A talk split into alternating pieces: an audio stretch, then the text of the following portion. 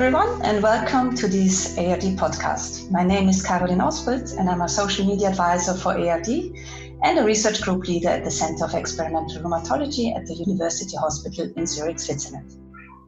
Today I'm here with Mike Becker, who is actually one of my colleagues at the Department of Rheumatology in Zurich, who is also the first author of a study that has been published in ARD and which is called Predictors of Disease Worsening, defined by progression of organ damage in diffuse systemic sclerosis, a EUSTAR analysis.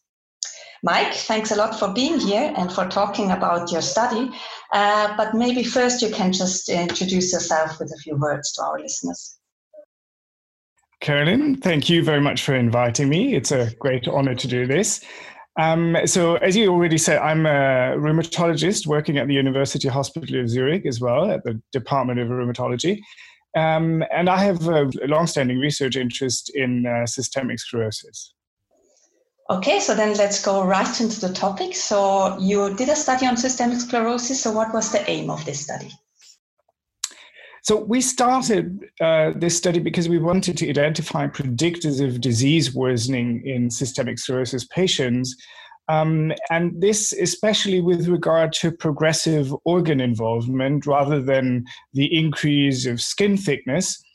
And uh, progression of organ involvement was in this study defined as either a new onset of renal crisis, a decrease in forced vital capacity of more than 10%, indicating uh, progressing interstitial lung disease, uh, a worsening of uh, heart function in terms of uh, new left ventricular ejection fraction under 45%, or a decrease of more than 10% um, in patients with a lower baseline, or new onset of uh, pulmonary arterial hypertension, um, or even death. Um, and this we actually looked at in a time span of roughly 12 months.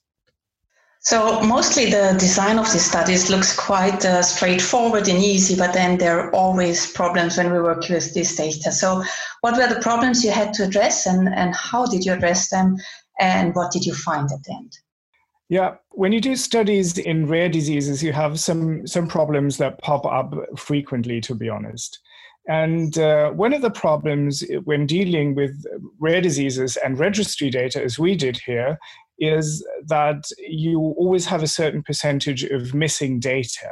And this limits the statistical analysis that you can do in these cases. So we wanted to look at the association of a binary outcome parameter, in this case, worsening of uh, disease uh, with regard to organ involvement, um, with possible predictor variables. That means data that were collected previously during the assessment of the patients. A classical approach would have been multiple regression, but this is often limited by something that people call the 1 in 10 rule. You need roughly 10 events per predictor variable in the final analysis um, to make a good model. And in addition, choosing these predictive variables um, can be difficult because as a clinician, you have your usual suspects, but you, what you really want to find is, is usually new associations. Um, and multiple regression is especially um, impacted if you have a high uh, percentage of missing data. So we had two problems that we addressed here uh, and employed to different strategies to overcome these hurdles. Um, so the missing data issue was addressed using a multiple imputation, where you kind of um, fill in the gaps by um, calculating missing values uh, with different algorithms.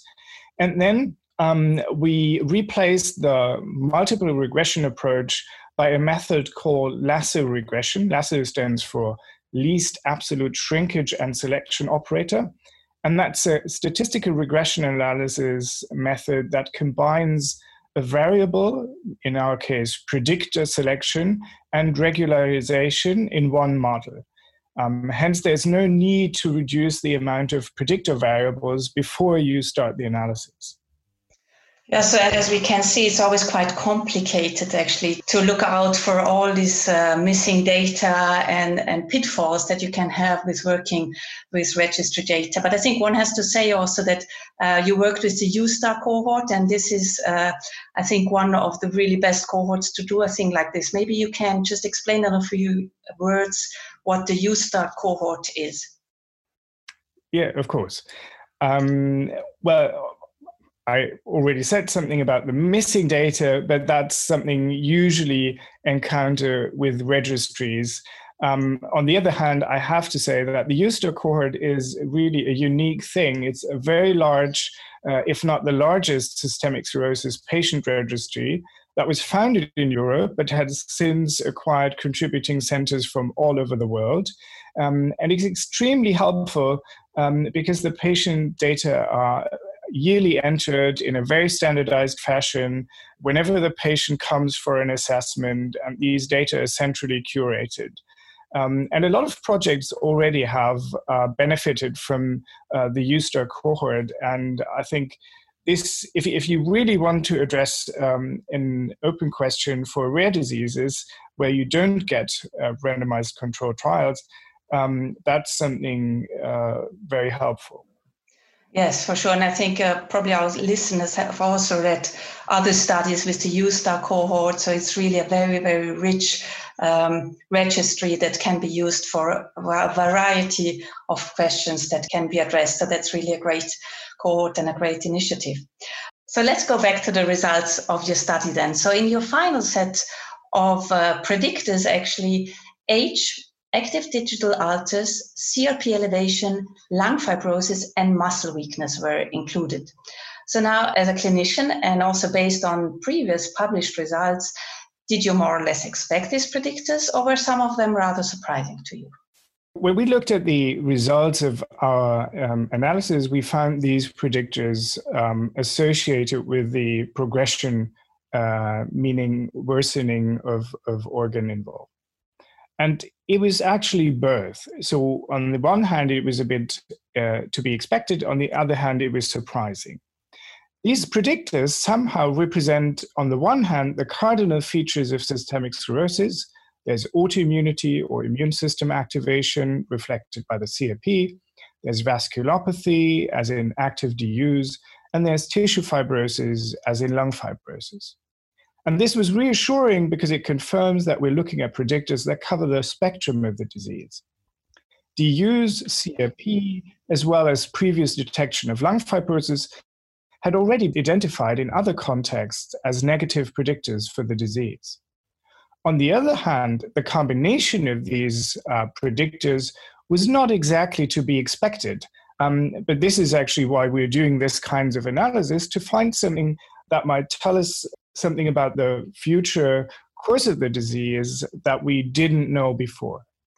Yes, exactly. And sometimes exactly this combination makes the difference so that you don't just look at one of the parameters, but you actually have to have the whole picture. And if you combine them, that gives you extra information. And of course, the purpose of the study was to find the predictors of disease progression for clinical trials mainly, I think. But do you think there is also valuable information for the general rheumatologist looking at SSC patients, some advice that they could take from these results? So, although the analysis was planned with a clinical trial in mind, the typical yearly assessment of SSC patients is something that also provides these possible predictors. And hence, I think any clinician who does that in a similar fashion can try to use these data to make a more informed decision on diagnostics and treatments in their own clinical routine. Um, maybe the most interesting parameter that came up in our um, study was the self reported muscle weakness. Although we very well know that some patients have myopathy or even frank myositis, and some lose muscle tissue and um, weight during the active phases of the disease. This would be something interesting to follow up because it's not been um, clearly described before. Yes, and something uh, maybe also to look out for a bit more in detail in the patients. So, is there any uh, follow up study planned in this? I'm afraid there's no direct follow up at the moment.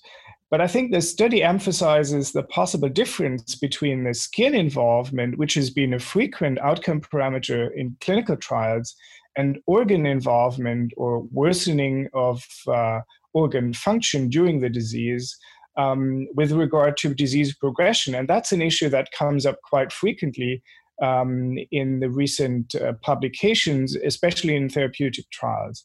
And I think this is something that's in, in one or uh, more uh, varieties is going to be followed up. Yes, absolutely. I think uh, your study also clearly shows that we probably have to go over the outcome measures in, in SSC again and to make really sure that we can capture disease progression accurately and, and don't miss anything, but by, for instance, just looking at the skin and, and don't have a close look at the organs. So I think that was already it. Thanks a lot, Mike, for this interesting um, viewpoints on the study and, and background information. And uh, thanks also to our listeners. If you want to read the whole paper, just go on the webpage of ARD, ard.bmj.com. And if you want to have up to date information, then just follow us on Twitter and Facebook. Thanks a lot for listening and have a lovely day.